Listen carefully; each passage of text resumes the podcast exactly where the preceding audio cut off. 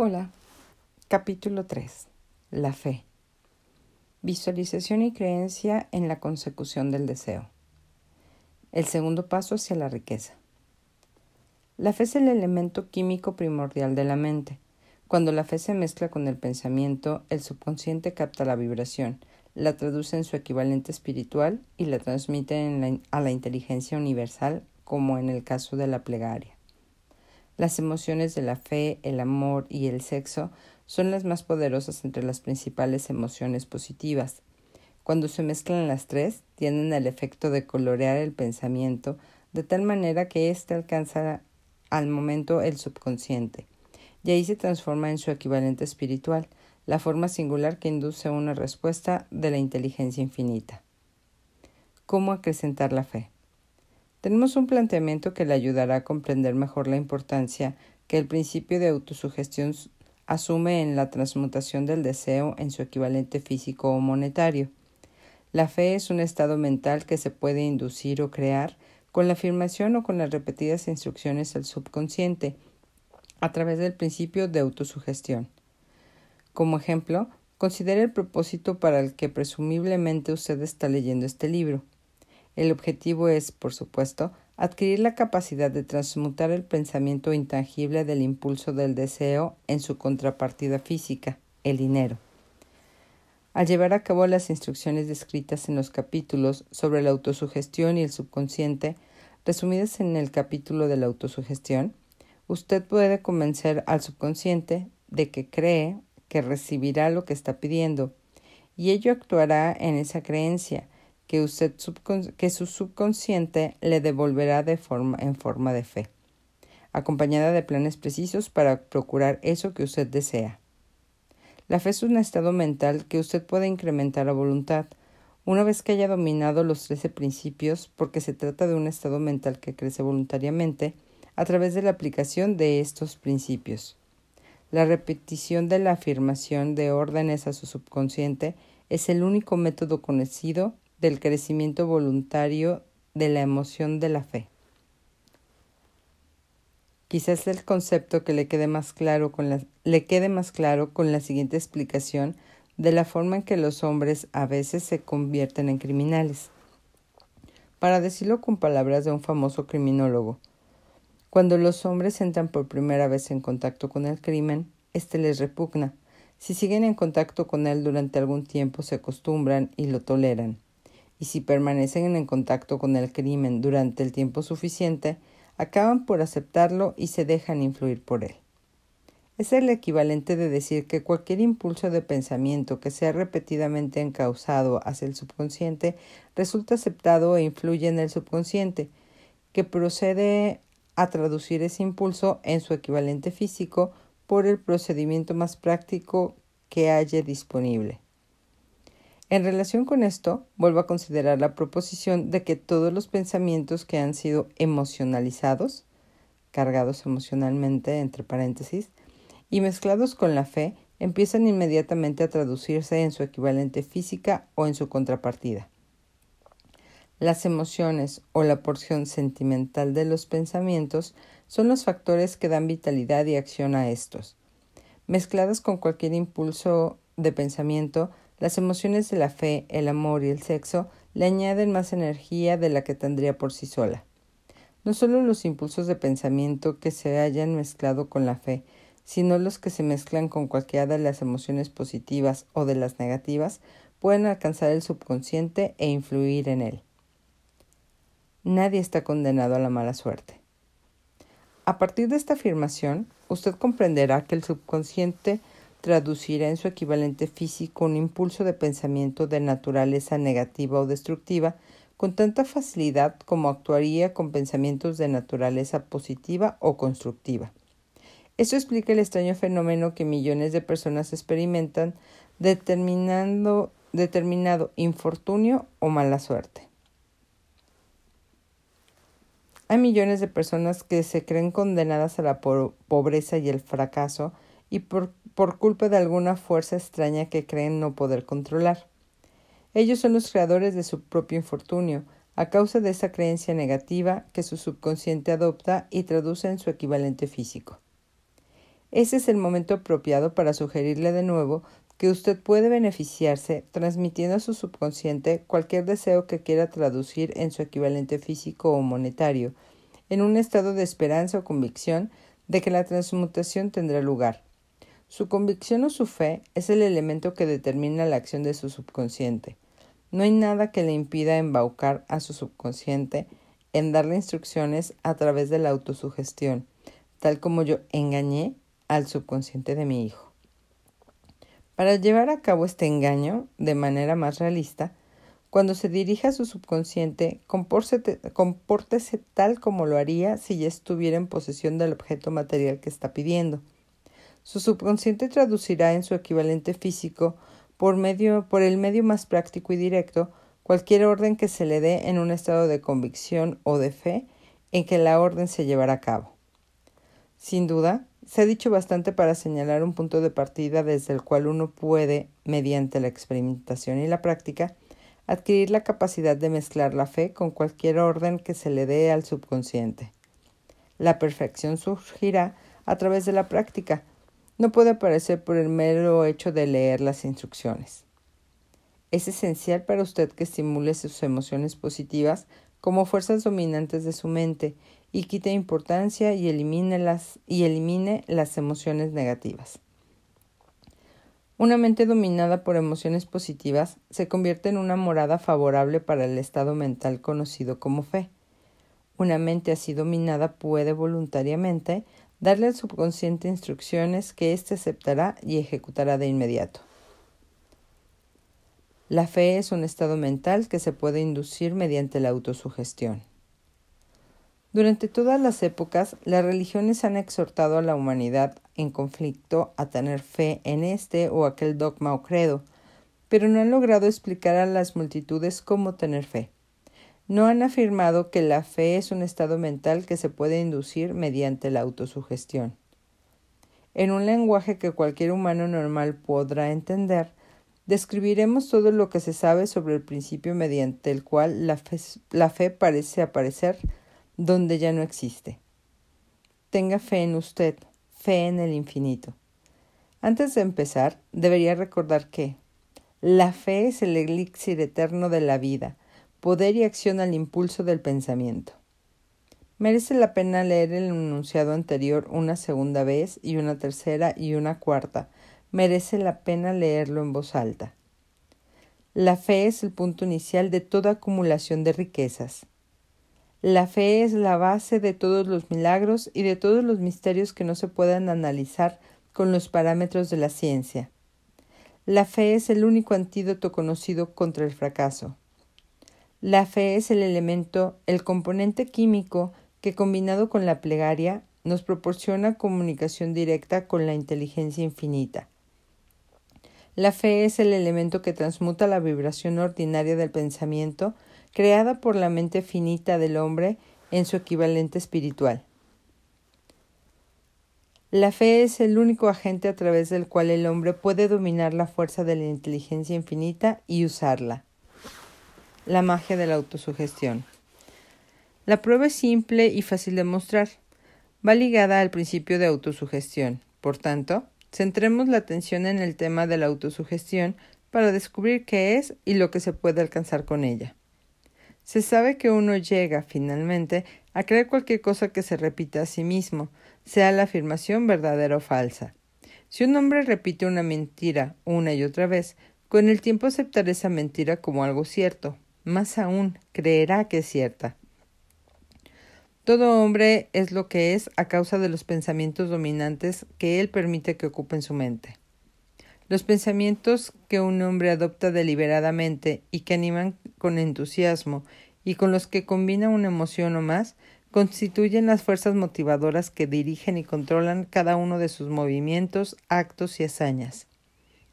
Aquí tenemos el enunciado de una verdad muy importante. Los pensamientos combinados con cualquiera de las emociones constituyen una fuerza magnética que atrae otros pensamientos similares o relacionados.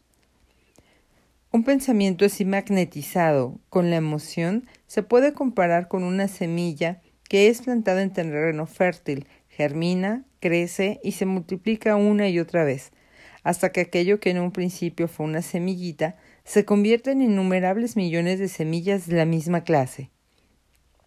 La mente humana está constantemente atrayendo vibraciones que armonicen con aquella que la domina. Cualquier idea, plan, pensamiento o propósito que uno abrigue atrae infinidad de ideas afines, adquiere esas ideas a su propia fuerza y crece hasta convertirse en el propósito maestro que domina y motiva al individuo en cuya mente se ha alojado. Volvamos ahora al punto inicial para informarnos de cómo se puede plantar en la mente la, la, semilla original de una idea. La información es fácil de entender. Cualquier idea, plan o propósito se puede injertar en la mente mediante la repetición del pensamiento. Por eso le damos instrucciones para que ponga por escrito un planteamiento de su propósito principal u objetivo primordial y preciso. Lo memorice y lo repite en voz alta todos los días hasta que las vibraciones auditivas hayan alcanzado su subconsciente. Decídase a dejar de lado las influencias de todo ambiente desfavorable para construir su propia vida a medida. Al hacer un inventario de sus recursos y capacidades mentales, Quizás usted descubra que la mayor debilidad sea su falta de confianza en sí mismo. Esta desventaja puede ser superada y la timidez transformada en coraje a través de la ayuda que el principio de la autosugestión proporciona. La aplicación de este principio puede ejecutarse mediante la sencilla enunciación de los impulsos de pensamiento puestos por escrito memorizados y repetidos hasta que lleguen a formar parte del instrumental del que la facultad inconsciente de su mente disponga. Fórmula de la confianza en uno mismo. Primero, sé que tengo la capacidad de alcanzar el objeto del propósito definido de mi vida. Por lo tanto, exijo de mí mismo acción perseverante y continua hasta conseguirlo, y aquí y ahora prometo ejecutar tal acción. Segundo, me doy cuenta de que los pensamientos dominantes de mi mente se, se reproducirán con el paso del tiempo en actos extremos y físicos, externos y físicos para transformarse en una realidad física. Por lo tanto, concentraré mis pensamientos durante treinta minutos cada día en la tarea de pensar en la persona que me propongo convertirme, creando de este modo una imagen mental clara. Tercero, Sé que mediante el principio de la autosugestión, cualquier deseo que abrigue con perseverancia buscará expresarse a través de ciertos medios prácticos para obtener el objeto que haya tras él. Por lo tanto, dedicaré diez minutos cada día a pedirme el incremento de la confianza en mí mismo. Cuarto, he escrito con claridad una descripción del objetivo primordial de mi vida y nunca dejaré de esforzarme hasta que haya conseguido la suficiente confianza en mí mismo para alcanzarlo. Quinto, comprendo con claridad que no hay riqueza ni posición que pueda durar mucho tiempo a menos que se haya formado sobre la lealtad y la justicia. Por lo tanto, no me comprometeré en ninguna transacción que no beneficie a todos a los que afecte. Tendré éxito trayendo hacia mí las fuerzas que deseo emplear y la cooperación de otras personas, Induciré a otros a servirme, por obra de mi disposición de servir a otros.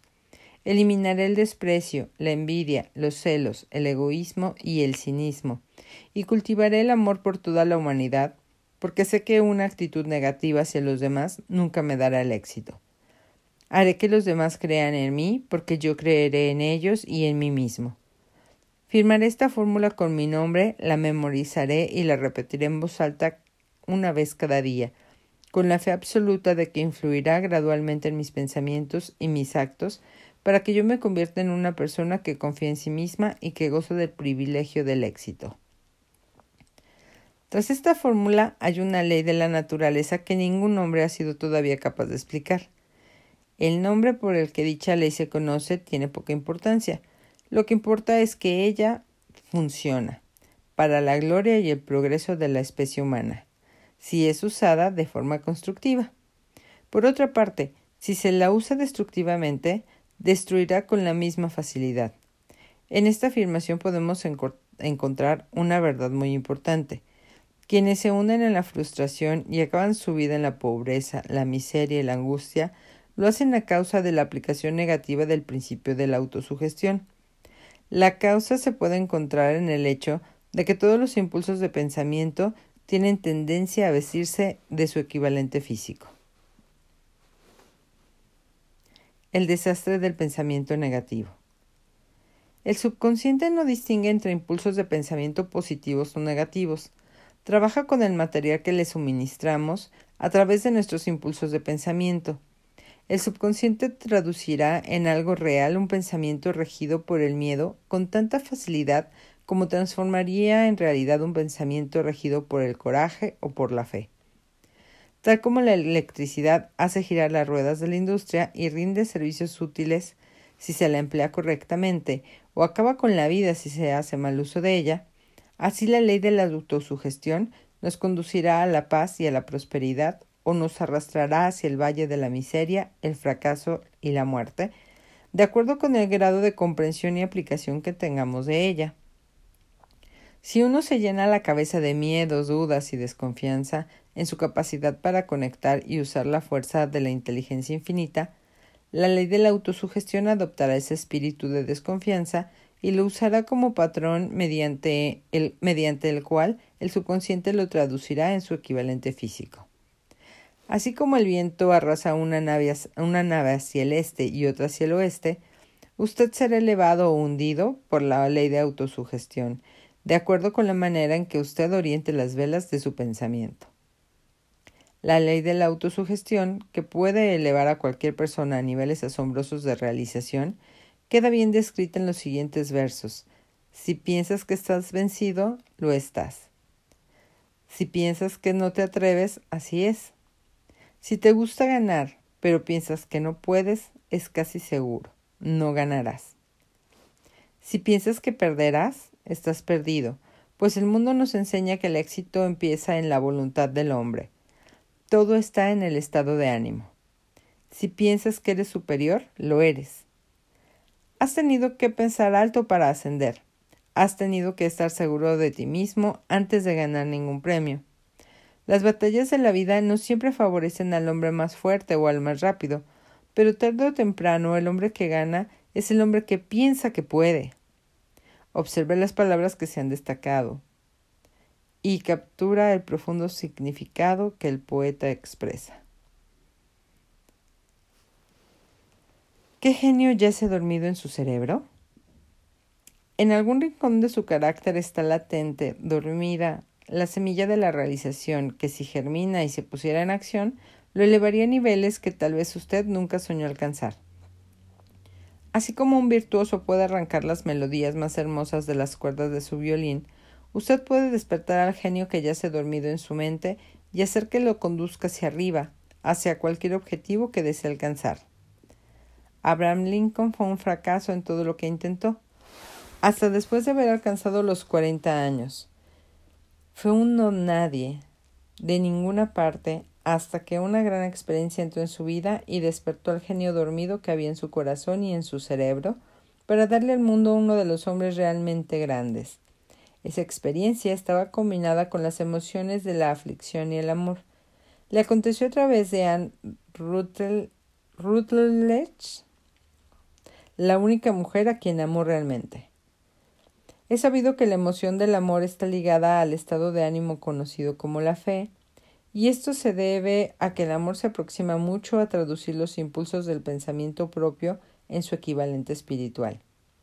Durante su labor de investigación, el autor ha descubierto, a partir del análisis de la vida y obra y realizaciones de centenares de hombres de, de, posiciones destacadas, que detrás de casi cada uno de ellos existía la influencia del amor de una mujer. Si quiere pruebas del poder de la fe, examine las realizaciones de los hombres y mujeres que se han valido de ella. Jesús el Nazareno encabeza la lista. La base de la cristiandad es la fe, con independencia de cuántas personas hayan falseado o malinterpretado el significado de esa gran fuerza. La enseñanza, la esencia de las enseñanzas y, las, y de las realizaciones de Cristo, que pueden haberse interpretado como milagros, son nada más y nada menos que fe. Si hay fenómenos milagrosos, se producen solo a través de un estado mental conocido como la fe.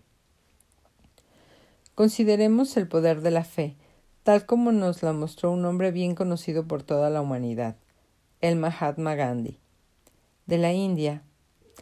Este, en este hombre, el mundo tuvo uno de los ejemplos más sorprendentes de las posibilidades de la fe que conozca la humanidad.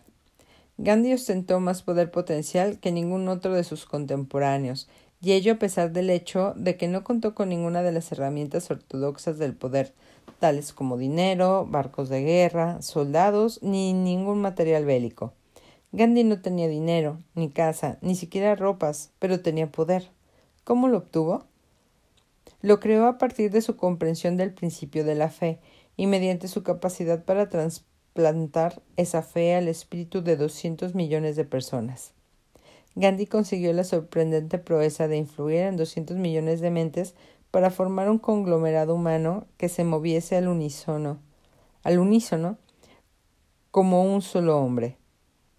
¿Qué otra influencia en este mundo, aparte de la fe, puede lograr tanto?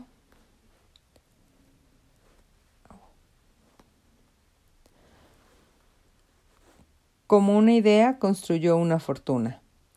Debido a la necesidad de la fe y de la, de la cooperación en el funcionamiento de los negocios y de la industria, será tan interesante como provechoso analizar un, un suceso que nos proporciona un excelente ejemplo para la comprensión del método por el cual los individualistas y los hombres de negocios acumulan grandes fortunas al dar, al dar antes de intentar obtener. El suceso elegido para este ejemplo data de comienzos de siglo, cuando se estaba formando la United States Steel Corporation, Corporación de Acero de Estados Unidos, entre paréntesis. A medida que lea la historia, tenga presente esos hechos fundamentales y comprenderá cómo las ideas se han convertido en fortunas inmensas.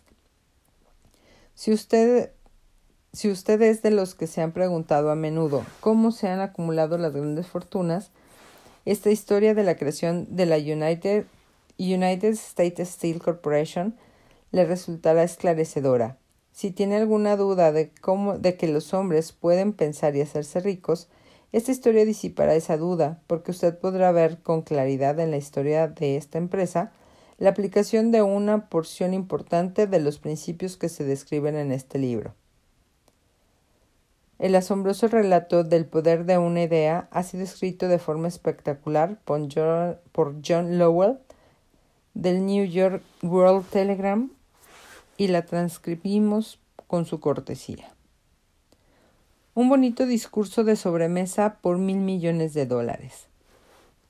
Aquella noche del 12 de diciembre de 1900, en la que unos ochenta miembros de la sociedad financiera se reunieron en el salón de banquetes del University Club de la Quinta Avenida para hacer los honores a un hombre joven del oeste de Estados Unidos, ni media docena de los invitados supuso que estaban a punto de presenciar el episodio más importante de la historia de la industria estadounidense. Edward Simons y Charles Stuart Smith, llenos de gratitud por la pródiga hospitalidad con que Charles Schwab les había regalado durante una reciente visita a Pittsburgh, habían organizado la cena para presentar a aquel empresario del acero de 38 años a la Sociedad de Banqueros del Este de Estados Unidos, pero no esperaban que magnetizara de tal modo la convención. De hecho, le advirtieron que los corazones que rellenaban las camisas de Nueva York no reaccionarían a la oratoria, y que si no quería aburrir a los Stillman y los Harman y los Vanderbilt, Sería mejor que se limitara a quince o veinte minutos de intrascendencias amables, pero nada más. Incluso John Pierpoint Morgan, sentado a la derecha de Swab, como indicaba su dignidad imperial, se contentó con agradecer muy brevemente su presencia en la mesa del banquete, y en lo que se refería a la prensa y al público, todo el asunto presentaba un tan poco interés que los periódicos del día siguiente ni siquiera lo mencionaron. De manera que los dos anfitriones y sus distinguidos invitaron probaron, los habituales siete u ocho platos, hubo poca conversación y versará sobre lo que versase fue parca y discreta. Aunque algunos de los banqueros y agentes de bolsa habían visto antes a Swap, cuya carrera había florecido en los bancos de Monongahela. Oh, perdón por esa. Ninguno lo conocía bien, pero antes de que la velada acabara, ellos y Money Master Morgan quedarían admirados y un bebé de millones de mil millones de dólares, la United States Steel Corporation nacería ahí. Quizás sea una lástima para la historia que no se haya hecho ninguna grabación del discurso de Charles Schwab en aquella cena. Sin embargo, tal vez se tratara de un discurso casero con incorrecciones gramaticales, pues los perfeccionismos del lenguaje nunca le interesaron a Schwab lleno de refranes y compaginado con ingenio. Pero aparte de eso, obtuvo la fuerza y fue un efecto impresionante sobre los cinco mil millones de dólares de capital estimado que los comensales representaban. Cuando terminó y la reunión vibraba todavía con sus palabras, aunque Swap había hablado durante noventa minutos, Morgan condujo al orador a una ventana apartada, donde balanceando las piernas en un alto e incómodo asiento, hablaron durante una hora más. La magia de la personalidad de Swap se había puesto en acción con toda su potencia, pero lo más importante y perdurable fue el programa detallado y explícito que presentó para el engrandecimiento del acero. Muchos otros hombres habían tratado de interesar a Morgan en montar juntos un trust del acero a partir de combinaciones con empresas de pastelería, cables y flejes, azúcar y goma, whisky, café o goma de mascar. John W. Gates, el apostador, lo había urgido en hacerlo, pero Morgan no había confiado en él. Los hermanos Moore, Bill y Jim, mayoristas de Chicago que habían fusionado una fosforera y una corporación de galletitas, habían tratado de convencerlo fracasando en el intento. Helber H. Gary, el sacrosanto abogado del Estado, quiso traerlo a su terreno, mas no llegó a ser lo bastante grande como para impresionarlo hasta que la elocuencia de Swap envió a J. P. Morgan a las alturas desde donde pudo visualizar los sólidos resultados del proyecto financiero más atrevido que se hubiese concebido nunca. La idea era considerada una un delirante sueño de especuladores ingenuos.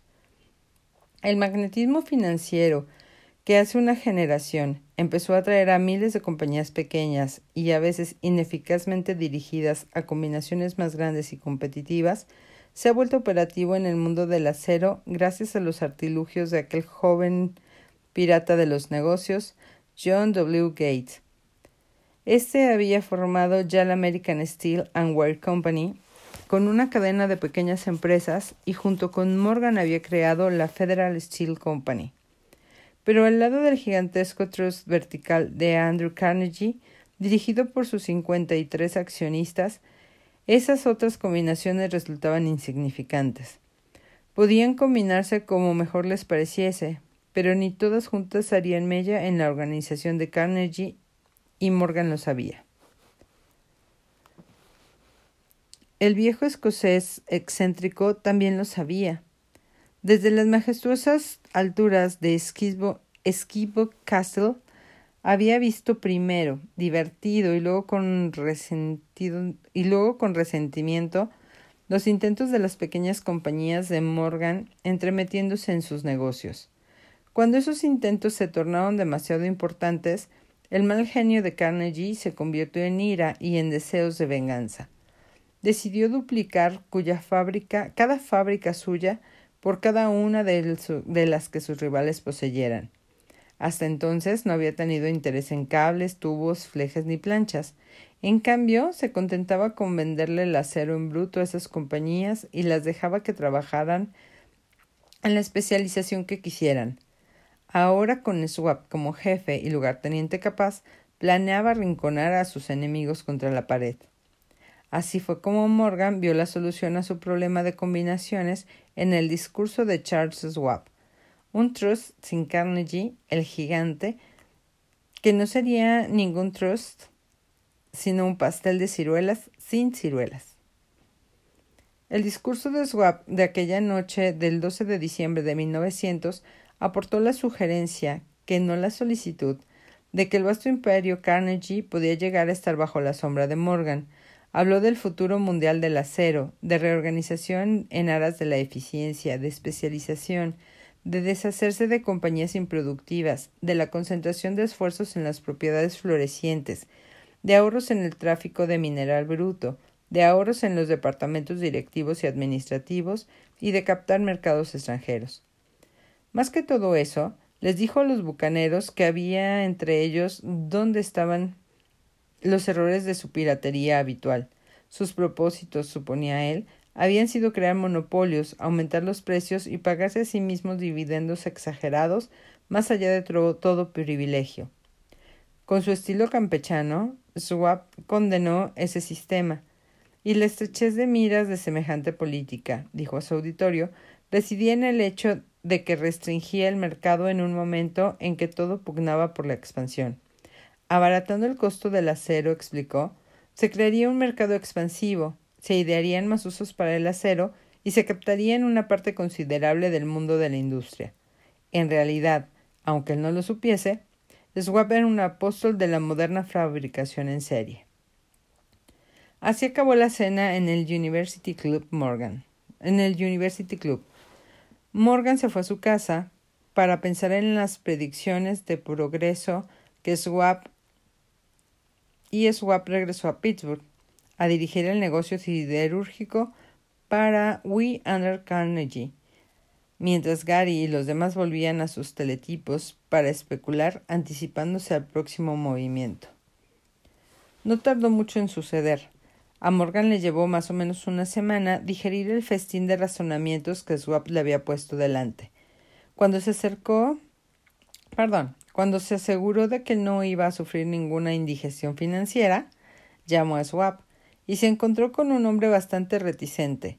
Al señor Carnegie, le dijo Swap, quizás no le alegrara mucho descubrir que el presidente de su conglomerado de empresas había estado coqueteando con el emperador de Wall Street. El barrio de Carnegie había resuelto no pisar jamás. Entonces John W. Gates, que hacía de intermediario entre Morgan y Swap, sugirió que si Swap estuviese casualmente de paso en la Bellevue Hotel de Filadelfia, J.P. Morgan podía coincidir con él en el mismo sitio. Y sin embargo, cuando Swap llegó, Morgan se hallaba enfermo en, casa de, en su casa de Nueva York, y presionado por el hombre mayor, Swap viajó a Nueva York y se presentó ante la puerta de la biblioteca del financiero. En la actualidad, ciertos investigadores de la economía han expresado la sospecha de que esta historia, desde el principio a fin, fue planificada por Andrew Carnegie, que la cena en honor de Swap, el célebre discurso, la reunión del domingo por la noche entre el Swap y el rey del dinero fueron sucesos que el sagaz escocés había preparado de antemano. La verdad es precisamente todo lo contrario. Cuando Swap fue llamado a cerrar el trato, ni siquiera sabía si su jefecito, se como llamaban a Andrew, prestaría atención a una oferta de vender, en particular a un grupo de, hombres a quien Andrew consideraba dotados de algo menos que de lealtad. Pero Swap acudió a la reunión con seis hojas escritas de su puño y letra, llenas de datos que, según él, representaban el valor físico y potencial de rendimiento de cada compañía metalúrgica que él consideraba una estrella esencial en el nuevo firmamento del metal. Cuatro hombres sopesaron estos esquemas durante toda la noche. El jefe, por supuesto, era Morgan, firme en su credo del derecho divino del dinero. Con él estaba su socio aristocrático, Robert Bacon, un erudito y un caballero. El tercero era John W. Gates, a quien Morgan tachaba de apostador y utilizaba como herramienta. El cuarto era Swap, que sabía más sobre el proceso de elaborar y vender acero que cualquier grupo de hombres de su época. A lo largo de aquella conferencia, los esquemas del hombre de Pittsburgh no se cuestionaron nunca. Si él decía que una compañía valía tanto, así era y punto. También insistió en incluir en la combinación solo las empresas que él tenía nominadas. Había concebido una corporación sin dobleces donde ni siquiera quedaba lugar para satisfacer la codicia de amigos que deseaban descargar sus compañías sobre los anchos hombros de Morgan.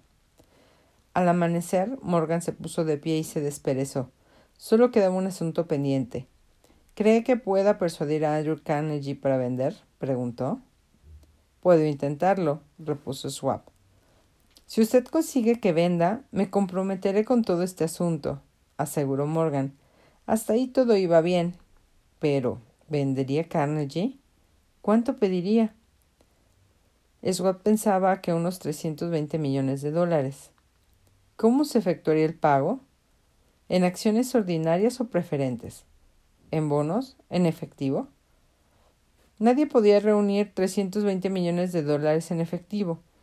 En enero acudieron a un partido de golf en los helados prados de, Street Andrews, en West, Westchester. Sorry. Andrew envuelto en jersey bien abrigado y Charlie conversando de, de, trivialidades para ejercitar el buen humor. Pero no se pronunció ni una palabra sobre negocios hasta hasta que la pareja se sentó en la cálida sala de la cabaña que Carnegie poseía cerca de ahí. Entonces, con el mismo poder de, de convicción con el que había hipnotizado a ochenta millones a ochenta millonarios en el University Club, Swap dejó caer rutilantes promesas de retiro y comodidad de los innumerables millones que satisfacerían los caprichos sociales del viejo escocés. Y Carnegie estuvo de acuerdo, escribió algo en un trozo de papel y dijo Muy bien, venderemos en este precio. La cifra era de unos cuatrocientos millones de dólares y surgió a partir de los 320 millones que Swap había previsto como precio básico, añadiéndole 80 millones para recuperar el valor aumentado sobre el capital previsto durante los últimos dos años. Más tarde, en la cubierta de un transatlántico, el escocés le decía arrepentido a Morgan Ojalá te hubiera pedido cien millones más. Si me los hubieras pedido, te los hubiese dado, respondió Morgan amable. Hubo cierto alboroto, por supuesto. Un corresponsal británico envió un cable diciendo al mundo del acero extranjero estaba aterrado ante la gigantesca corporación. El presidente Hadley de Yale declaró que a menos que se regulasen los trusts, el país tendría un emperador en Washington durante los próximos 25 años.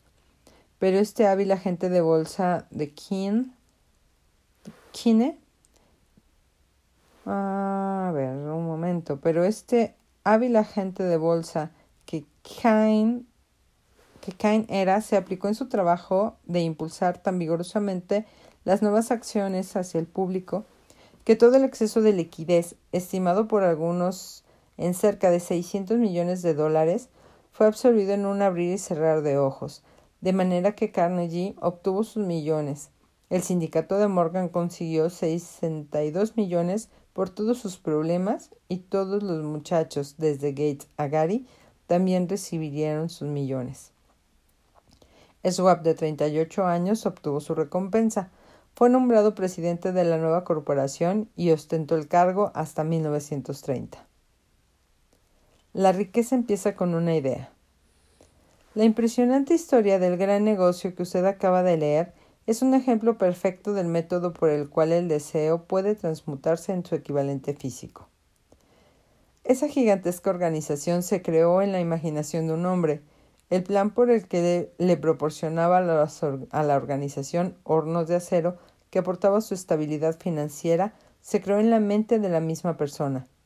Su fe, su deseo, su imaginación, su perseverancia fueron los verdaderos ingredientes esenciales que conformaron la United States Steel Corporation. Los hornos y los equipos mecánicos adquiridos por la empresa después de haber surgido la existencia legal fueron incidentales, pero un análisis cuidadoso revelará el hecho de que el valor aumentado de las propiedades adquiridas por la corporación se incrementó en unos 600 millones de dólares por la mera transacción que los consolidaba bajo una misma gerencia.